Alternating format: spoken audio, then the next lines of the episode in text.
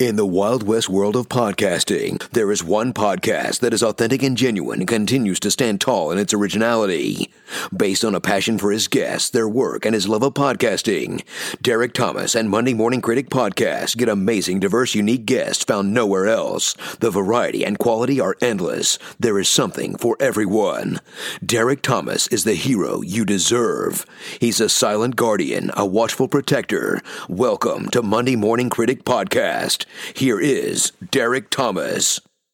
So, you know, doing research about your life, the, the thing that hit me off right away is how, like, I guess with some some other composers as well, is your sense of humor is really great. Like, I I love the way you have a great sense of humor because I almost think you need it in life, right? So, but I feel like yours is like above average. Like, you have a really. Oh, great I wanted to put two things on the screen, and I would never bring these up, but they I took them from your Twitter. I, I couldn't stop laughing when I saw both of them. Okay, all right, off of your Twitter. Okay, and I thought this was absolutely hilarious. I almost I, like people say when you say, "Oh, I LOL'd," and you know they didn't. I legitimately LOL'd for like a good five minutes.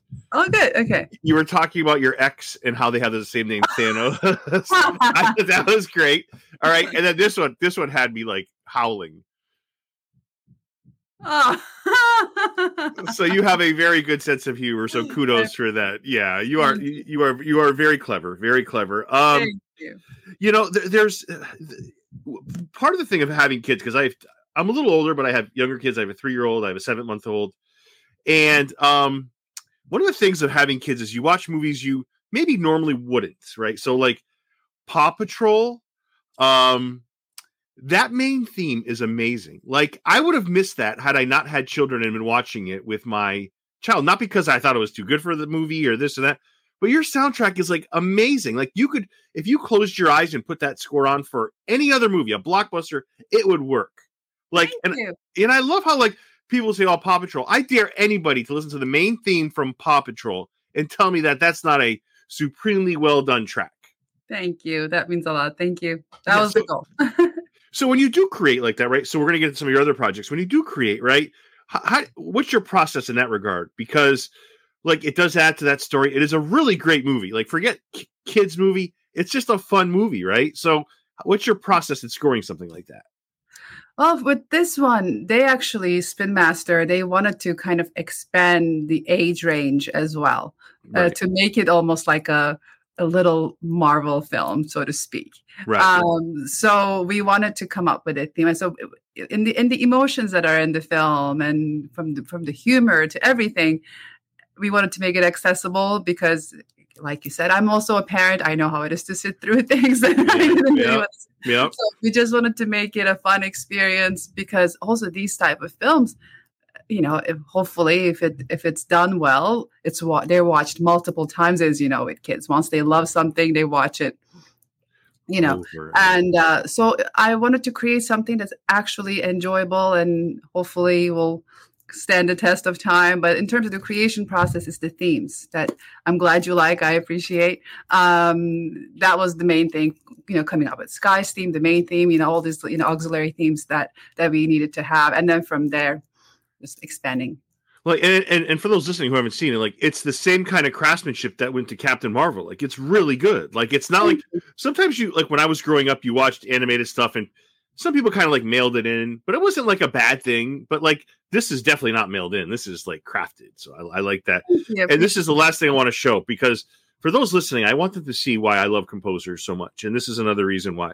So this here, and I'm going to share this if you don't mind with people because I think people will appreciate this, especially the the the people that um, are are sports fans, right? So how clever is this? So I wanted to ask you. I'm just gonna play five seconds of it. I know you've seen this before, but.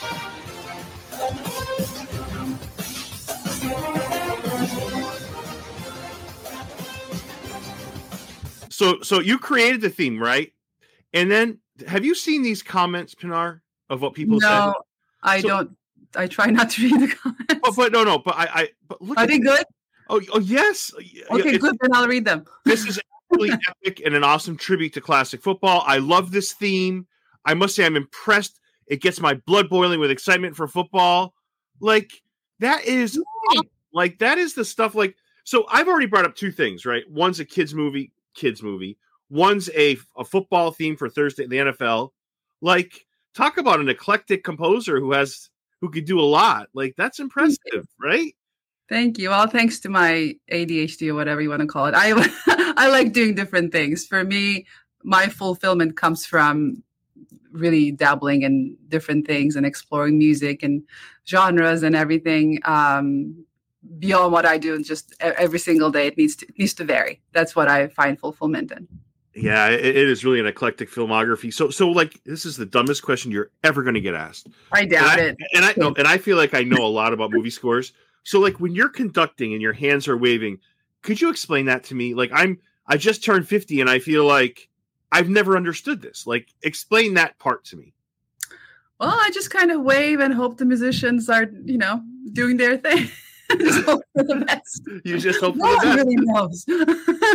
but is it like is it like a is it um like what is the purpose behind a conductor doing that? Is it just just to kind of just... Oh, a, yeah. I, I, mean, it's it's it's quite different in a classical situation versus right. a, a, film recording session. In a recording session, we have a click track, so they technically hear the beats. Uh, so some could say are the fact that we are keeping beats is a bit redundant, but we're kind of herding the the sheep, so to speak. Right. Uh, they're getting the energy from you, the start and stops and entrances, and uh, just making sure that everyone is united. Um, it, it, it's more that because in terms of keeping time, they're actually all hearing uh, the click in a session environment. But it's obviously a lot more than that um, in a classical situation. Yeah, that's pretty amazing. You know, um, did, did you? So part of your your your journey here was working with Danny Elfman, right? Um, I have to say the grand finale in Edward Scissorhands might be one of the best piece of music ever written for like a a, a movie.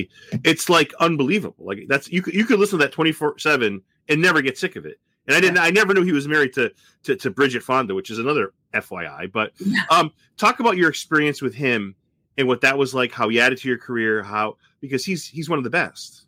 He is, and uh, he, it was definitely a turning point when when he hired me uh, as an additional music person for for Justice League, which I had yeah. to demo for and everything. So, but I remember my first meeting with him, I was so starstruck because just I, I really really admired his work and his entire career and what he's done. And he gave me this theme, and he was like, okay, see what you know, I want to see what you can do with it. And I was so intimidated. I'm like, okay, well, do I change it? Am I mm. allowed to do stuff with it, or like, is it going to be? But uh, I actually did ended up doing a couple different options where like one was, okay, this is staying true to exactly what you wrote, and this is my interpretation of it, which was a risky thing. And what I loved about him is that he called me. And uh, and I love that about him, by the way. He actually was calling me, not texting. he was right. calling Right. And, uh, and you know, he actually said how he appreciated the fact that I took it elsewhere. Um, so that already for me was like, oh, okay, this is somebody that actually really is not like an ego-driven person. It's like he is just such a great artist and he appreciates. And I don't know, that just started out a really great collaboration. After that, I got hired, and his belief in me for that project unlocked kind of the next level of my career. So I'm always going to be grateful for that. Yeah, it's just amazing that that person for you is like Danny Elfman. Like, my right. God, like you know, it's like, um, did you go to school in Boston? I went to Berklee, Yes. And, and you did you do four years there? I well, I finished the four year program in two years. Oh my God! Uh, so I went to Northeastern, right? Mm-hmm. So I'm going somewhere with this, and okay. you you end up hearing Hans Zimmer, if I hope I have this right, in a um oh what the hell is that store called? Tower uh, Records. Tower Records, which is I think is the one on Newbury or near Newbury. I think it was on Mass Ave. It was on the corner of Mass Ave and Newbury, I think. Yeah. yeah, yeah. I've been to that. I've been to that Tower Records, right? So yeah. um talk the TJ Maxx now, just so you know. It's a TJ Maxx now? Yeah. that that that was an epic store, by the way. Like it was. I'm dating myself, but this is like where my CD collection like was like created, and uh, I feel old now, but um, yeah, yeah. So you hear Hans, you hear the Prince of Egypt, and like you are another again another big composer that you you've developed a good rapport with. Uh, just talk anything you want about Hans or anything uh, uh anything about his influence that you wanted to say. Well, yeah, I mean it's a long story, but the short of it is that I um, it was a turning point. I was a I was at Berklee, but everybody was telling me there's no way you're going to make a living in film scoring, so you should not major in that. You should be a piano performance major. So I believed them for like a split second, and I was a performance major, but I was miserable, and um, and I was jealous of all the film scoring students. I'm like, they get to live their dream, why can't I? And I was conflicted with that. And uh, I went to Tower Records one almost night. It was 11 something, and they were closing at midnight. And I was quite broke at the time. I was quite broke most of my life, but uh, and I went. I had like about twenty dollars that I had to get by with for a few days. Prince of Egypt had just come out, and that was, you know, as you remember, that was our way of listening to things before there was, you know, no Spotify, no internet, no YouTube. So you actually had to go to those listening booths and like preview, you know. Yeah. And I started listening to Prince of Egypt, and the sound was I mean, the production and everything about it. There was one track called Deliver Us it's like I don't know. It's just completely. It's very grandiose. It's very powerful. Yeah, and, yeah, yeah. And beautiful, delicate moments, and these like grand moments, and everything in between. And anyways, it was just captivating, and I bought that with my last money, and uh, went to my place and listened to it overnight. And then next morning, I changed my my major to film scoring, and and here here we are. So that that that soundtrack for me was kind of a huge drop in an already very full glass. And after that, I was fortunate to have a chance to to work with Hans after I moved to LA. Did you tell um, him that story? I think so. I, yeah, I did. I did tell him that. Because he's the kind of guy that would be blown away by something like that. Because I feel like he's a, a, guy that would be very appreciative of that. I feel like. Yeah, uh, he was, and and I learned a lot uh, during my time there, and I'm um, I, I feel very grateful that I've had these different experiences so quick question. How mm-hmm. how are hans and danny elfman two I, I would say different composers as far as their music slightly different as their approach. How are they different? How are they the same? I mean you don't have to like oh. analyze like an essay but like how well i don't know um, i don't know honestly. Uh, i think they're both very charming uh, yeah. I don't know about their. I'm, i know they have a lot of creative differences and just approach to, to, the things. I can tell you that what they do have in common, they kind of have this the, uh, this charisma, and you want to listen to what they're saying, which right. I think is, is a really it's a unique. You either have it or or you don't, and they both have that, um, and they're both very passionate um, about what they do, and uh, and they were both a huge influence in my life. So. You know the funny thing is they're both so different, but they're both so listenable. Isn't that funny how how that works? Like, and, yeah. and I, I don't want to let this go. To hell with the people who said you should get out of film scoring and made you doubt yourself, right? Like, do you ever between you and I and whoever's listening, do you, do you ever kind of? I, I know you're not a vengeful person, but is it is there ever a moment in your life where you you kind of you are where you are today, and, and those that doubted you, you're kind of like, hmm, how you like me now? Is there is there ever kind of moments like that? You're not an arrogant person. I'm not painting that picture, but come on, you paid your dues. You talked about being a broke college student. You talk about completing a four year program in two years. I mean, you put yourself out there, right? Let's face it. But the doubters, is there any of that? A little bit of that? Maybe a smidge? Uh, sometimes, yes, of course, because I think I it, it does feel for me, I always say I love being proven wrong for the better. If I don't right. believe in something and then somebody actually shows that they're, you know, completely capable of it. I love being proven wrong for the better. And it's the same thing. I hope, in a way, you know, there, there were a lot of people that said they, you know, these the, the things that I was able to get a chance to do they couldn't be done. And I hope they're able to change their hearts and, and minds because of it. And I think that's, that's how things evolve in our history. Yeah. Yeah, and, you know, and similarly, like with you, we talked about you know Thursday Night Football. We talked about Paw Patrol, but even like with Hans, like it's just stuff that not many people like rec- like people know the Lion King, the Inception, the Interstellar. Listen, they're they're terrific, but it's just stuff that people don't know that maybe don't bring up every day, right? Like the Tears of the Sun, the Pledge, right. like nine months backdraft, like those are iconic. Like, and I just feel like you're kind of the same way. Where listen, it doesn't have to be your Captain Marvel or your Interstellar, but like you do, he does a lot of great work. You do a lot of great work, and I feel like that's what makes a great composer. It's you're consistent throughout, right? Is that a fair point? I hope so. Thank you. Yeah. You know, that, that that's how that's how I see it. Even like your Fortnite, I was looking on Reddit. People love that Fortnite you did. Was it three years ago now? I think, but oh, more um, than that, more than that. Yeah. yeah, people love that Fortnite theme. So Marvel and everything. So yeah, and it's the same process whether it's a video game, a TV show, a movie. Right? It's the same kind of the way you look at the way you create.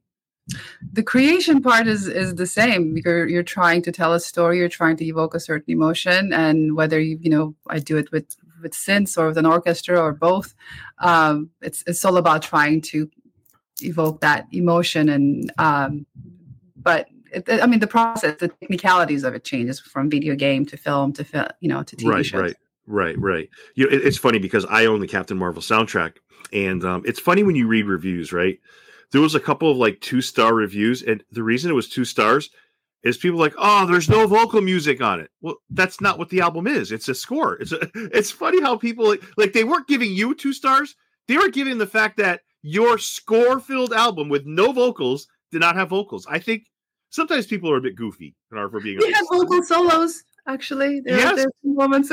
but, but they're looking for like you know the, the 90s music that was not like Yeah, the yeah. prevalent yeah, but but it's like Yeah, come on like people are so goofy sometimes yeah, um i, I that's do want reviews. yeah you're right you're right. The, the the i do want to get into your current project but i have a couple more questions here. Um you, you know people talk and i gotta tell you i am so burnt out with the martin scorsese's of the world the jodie foster seth rogen doubling and tripling down and telling me why they don't like superhero movies. Like i gotta tell you like chris evans isn't out there telling martin scorsese the irishman was a snooze fest. Like can we stop with that? Like why it's clearly makes a lot of people happy billion dollar hello so like why would why do they insist on telling you how much they don't like it? I've never seen anything like this in my life where somebody has to be insistent in telling you this is why I hate superhero movies. Scorsese's now on his third time telling people. Is it resentfulness? What is it? I'm going nuts. Like I cannot read another article about somebody who tells me why they hate something. Well, you know, everyone's entitled to their opinion, and also I think um, yes, there are a lot of superhero projects now. you know, so, the, so some of it is it is true. I think you know there's there've been a lot of it, and um, and I, I could understand. And I even on my side of it, I've done a lot of superhero based projects, but I'm also really excited to do other things as well. Right. Uh, so I think everyone's entitled to their opinion, but there's the good thing is that there's there's so many things to go around, and there's an audience for everything. There's clearly, you know, people that love those type of projects, and, and people that that love. So there's there's enough to go around. There's enough audience and enough love to go around. But I, I wish they would realize that because it's like use your energy instead of hating superhero movies. Like help with world hunger or like help cure a disease. Like stop telling me how much Marvel stinks. Like I, I don't know. I just it drives me bananas. It drives me bananas. Um. So let's talk about the first woman to score MCU, the billion dollars part. How much pride do you wear in that? Right, because that's a huge accomplishment. Right. Uh. You, Natalie Holt. Like we've got some composers here that are female that are absolutely kicking ass in like every sense of the word. Like and I'm talking like Natalie's coming off of season two of of, of Loki. Mhm. Like her Yeah. last episode is like iconic. You're Captain Marvel, and I can go on and on. Iconic. Like Thank you. finally, right? We're getting to a point where we have our we have our we have our day Pinar, right? Well, I, I hope so. I really hope so. Um, yeah, let's let's, let's see how it goes. Did you find that was a barrier for you at any time? Like, I mean, obviously Danny was very helpful, but did you find that being female perhaps was it was a problem at times? Like I've had other composers on that, whether it was color or gender, have said that could have been an obstacle at times. Um, do you think it was for you? My answer to that is I would have never known because I never lived the parallel experience where the opposite was true. So Right. I've only had my life the way I've experienced it. And I chose very early on because also, you know, we're talking about, you know, when we talk about Fortnite, Captain Marvel, those are the last six, seven years of my life. I've been working in LA for 23 years. Uh, so it took a very long time for my overnight success to happen, so to speak. Yeah, yeah. Um, so it's um, for me. I just made a decision very, very early on, before the diversity talks, before any of this stuff was actually even happening, as it is happening now, which is wonderful. Um, I just kind of decided that's just that's not going to be an issue. I walked into a room. I, I never walked into a room thinking I was at a disadvantage Right. or that I couldn't do something. And I Right. think what people forget is it's kind of basic salesmanship. You know, it's like you you will sell better, and as an artist, we always kind of sell ourselves. Right. Uh, as salespeople are the ones that believe in what they're selling, and I believe that I could do it. I ne- I never thought I was at a disadvantage, and sometimes not because I never thought because I was a woman, but because I hadn't done much. I had to demo a lot. And even like I did a film called The Lost City a couple of years ago. Great movie, yeah. And that was a bit different than what I had done before. And fair enough, the filmmakers actually wanted to know that they could trust me with it. So I wrote five different demo tracks for them. Um, and this is, you know, way after Captain Marvel, way after all these projects, because it was different. And I wanted them to make sure and feel comfortable that they were hiring me and that I could deliver. And I also wanted to know that I could deliver for them. So um, I think more than the gender thing, I think it's just kind of making sure that it's a creative match. Right. Because ultimately, music, art, it doesn't have emotions. they don't have right. gender. Uh, so I just kind of operated thinking that that is a non-issue from the start, and I go that way. you know, after you're coming off of Captain Marvel, is there any like? So I know there's actors that have like a, a, great filmography, like you have a great filmography, and then when they're asked to audition, they get kind of offended. I, was that ever the case here? Because I almost feel I, I get what you're saying, like you want to make sure you're right, but I don't know. I almost feel like, hey, have you listened to Captain Marvel? Have you listened to my other stuff? Is there any of that, or is it like I'll do five tracks for you and we'll see if we're a match? I mean, is there any like look at the look at the receipts like they don't don't they, don't they match? Like I don't know. I think it, it, it depends. So for, uh, when I get asked to pre- create demo reels or things like that for films that the type of films that I obviously I've done many times before, they don't usually ask me to to demo because gotcha. I have you know hundreds of tracks that I can easily provide in that genre. But when it's something different, and also because again I'm always trying to to do things that are different. Uh, right. And I'm always going to kind of chase that carrot. You know, okay, what can I do that is different than before? So by default, I'm going to have to do, you know, show them that I can do that because I haven't done that before as far as they're concerned. I know I can do it, but I need to show it to them, you know? Right, so I, I don't right. mind. I don't mind it. Is, is there a big process for creating five tracks like that? I mean, like, so you, you would have devoted some time to that. That's not something you just kind of like do like, hey, I got I got 40 minutes, so let me just just whip those right out. Like you have to like spend a lot of time on that, right?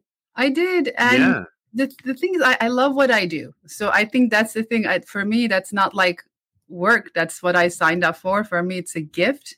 Right. That I get to do it. So I never approach it from, oh man, I have to write. You know, like yeah, yeah, yeah. That it's it's it's a privilege. So I have a question for you, and, and I, I I feel like the biggest dummy, and I've rewatched it so many times, knowing that you and I were going to speak. So in, in Endgame, when when Captain Marvel comes to rescue Tony Stark and Nebula, right, way out in outer space, I know Alan Silvestri scored it. I know that, but why?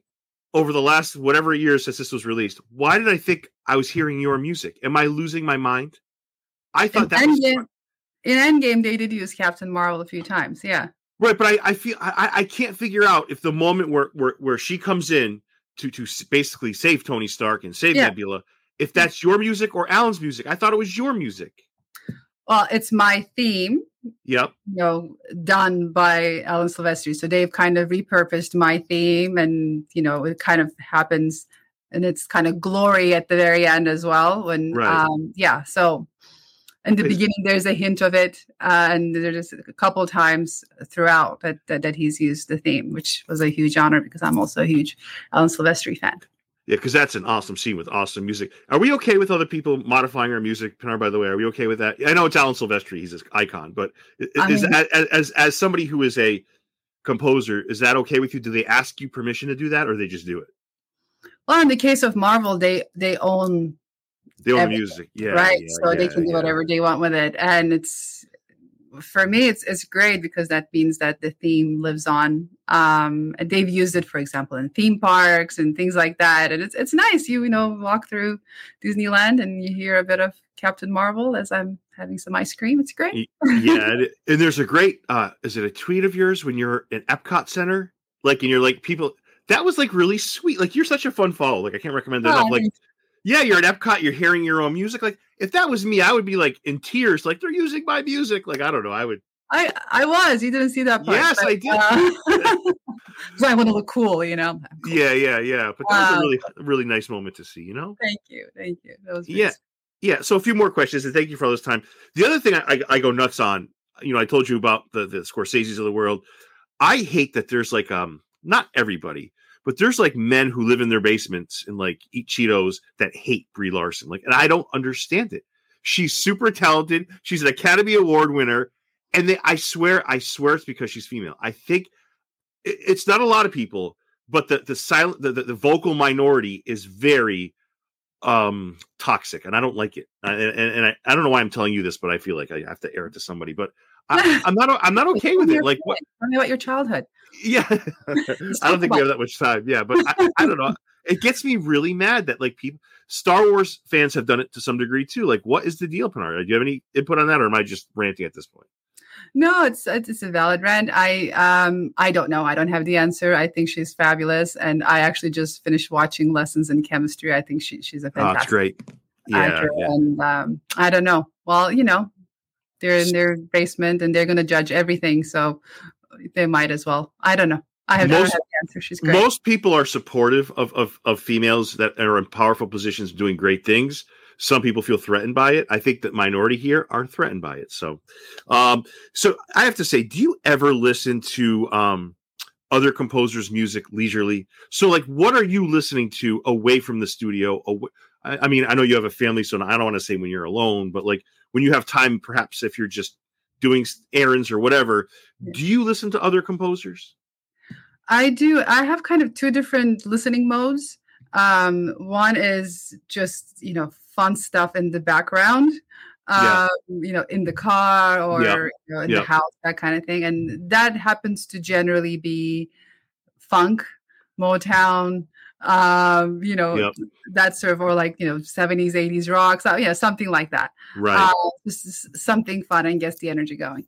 Um, and then I have like a critical listening session that I do regularly because I think it's it is also like market research you know let's see what everybody else is up to right know? um so i do that as well and um yeah they're just but i listen differently that makes sense and then i have this other mode where it's more like studying i will actually uh, study back some you know classical repertoire that i've studied earlier on in my life at school and whatnot but i study those differently now so i will actually bring out the scores and you know study in a, with a different mind. And I listen to a lot of jazz because I, I have a bit of a background in jazz as well. So, so there's a lot to your process. There's a lot going on with you. Like I'm even in your leisurely time. Oh, you talk to my therapist. um, I got to tell you, like I was watching Godzilla minus one. I have never heard of Naoki Sato, Sato or Sato. If I'm saying that right. His score for Godzilla minus one is amazing. I've never heard I've heard like, very good things about that film. Actually, it's on my list. I'm going to. Oh my god! Like he was bringing out sounds I've never heard before. Oh, I good. Just, I, yeah, I'm excited to check it out. So, so here's I have two questions left. This one, eh, the first one is this: Why I love like your music, like Captain Marvel. Why I love movie scores so much. Like when I run, I listen to them. Every free moment I have, I listen to a movie score or my play my movie score playlist. Mm-hmm. I think it, I think it's because you feel like you could take a piece of the movie with you right? That's why they're so special to me. Like I can listen to Captain Marvel's main theme and get all revved up. Um, I can I can listen to so much of your work and get all revved up, like or or or even you know we talked about Danny Elfman or Hans, and it's like I have that. I, I remember those movie moments. I, it's just so special. That's why I, I just have such a, a reverence for composers and their work. Um, do you see it that way? Like I just feel like composers are a different breed. Like you can't take a cinematographer's work with you. Like you can remember a scene, but you can't really be on the go saying, "Oh, let me take a look at you know." But with music, it's always with you, and I that's why I just love composers and I love your work. And Thank I don't know, that's. But did you see it that way? I completely agree with you, one hundred billion percent, because that's kind of how I fell in love with film music in the first place. It would allow me to relive a film. Just you know, but when we hear, I mean, some of the iconic John Williams themes that we all grew up with the moment you hear the first couple of bars, you're transported back to how you felt watching the film. It's sort of like scent, you know, like how you smell something and it brings you back. Like I mean, yeah. have this memory connection thing. Same thing with music. That's just really, really powerful. And filmmakers that know the power of uh, proper score that elevates their film, I think um, they're they're very special. You know, I, I love working with filmmakers that really understand the importance um, of what a score can do because it really allows audience to live with their film um, for for decades to come. Really. Yeah, I mean, there's been movies that haven't been that great, but the score is like magical, and that still lives on. So, so if people forget, like the movie maybe may bomb or may not be great, but the score still has the ability to be phenomenal, and that's kind of mm-hmm. yeah. You can take it like you said, like John Williams is the perfect person. Like when you hear that ET theme, it's like bam, I'm back in sixth grade. Like it's crazy. Exactly. Yeah. It's crazy. It's crazy. I did want before I let you go. I want to talk about Family Switch. Uh, talk about that uh, currently on Netflix, if my memory is correct. Um, anything you wanted to say about that? Your your because you created the score for that. For those listening, anything you wanted to say about that? Oh, it was a really, really fun film. I finally made my kid's dream come true and scored a Christmas film. So yay! and uh, McG, uh, our director, it was he was just an absolute blast to work with, and we did a lot of fun things. And I don't know, it was just it was one of the funnest experiences I've had scoring a film. Just laughing the whole time it was wonderful. And I was McG a music guy. I feel like when I was watching Charlie's Angels, that that guy is he loves music. He just loves different sounds. Is that is that him? He loves music and he's yeah. very knowledgeable. He's um and that's what I was mentioning, you know, filmmakers like that that have a very special love and connection to music it makes it really fun for me because just even in our like and he would be here and we were just talking he would get he, he, has this childish enthusiasm about music and he'll like start playing stuff off of his phone like hey, listen to this one. How about this one? And like, you know, it's just yeah. really, really really great. I love that. Yeah that's that's really awesome. Of everything you've created everything which which project for you took the most time? Um well time um, video games take a long time. Um, I recently um, finished. It just came out. Avatar: Frontiers of Pandora. Yeah. Um, that uh, generally video games take a long time. That was almost two years in the making. Oh, that's right. Yeah, yeah. I forgot about um, that one. Yeah. So and and films. You know, there there have been quite a few films that took a bit longer. Um, Slumberland and to this date it's one of the scores that's closest to my heart actually. Mm-hmm. uh slumberland came out last year. It was a jason momoa um, film France, directed by francis lawrence. It's wonderful. Mm-hmm. um, that film because i got i got hired before they started shooting anything and i actually had to write music that was going to be played on screen. Um, so i was involved very early on till the end. So i was on that for for quite quite some time as well. So it, it really varies yeah. Is it hard having is on with this? Is it hard having because I feel like being a composer is an isolated profession by just by the course of what you have to do. You have to spend a lot of time alone, and you have a family. Is it tough to balance that? Because having a family is completely opposite than what a composer's job is, right? You can't be really isolated. But is how how do is that tough for you to get? Is that hard for you? Is that always a challenge? Um, I mean, for me, I never wanted it any other way. And my kids are a bit older now; they're 18 and 15 okay. and a half, so they're they're kind of self sufficient.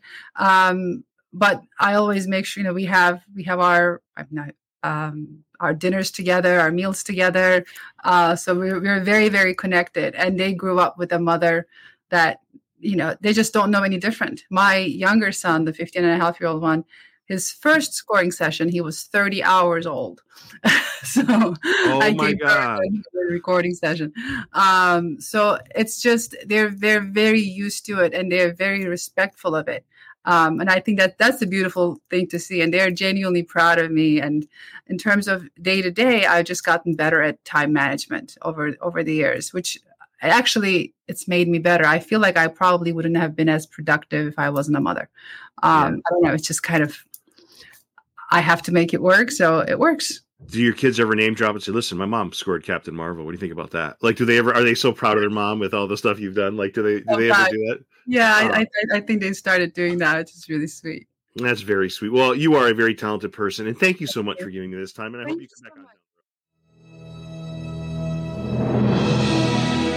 Thank you for listening to Derek Thomas and Monday Morning Critic Podcast. If you enjoyed this episode, you can also connect with Monday Morning Critic on Instagram and Facebook, MDM Critic on Twitter, subscribe on Apple Podcasts or wherever podcasts are found. All episodes available www.mmcpodcast.com.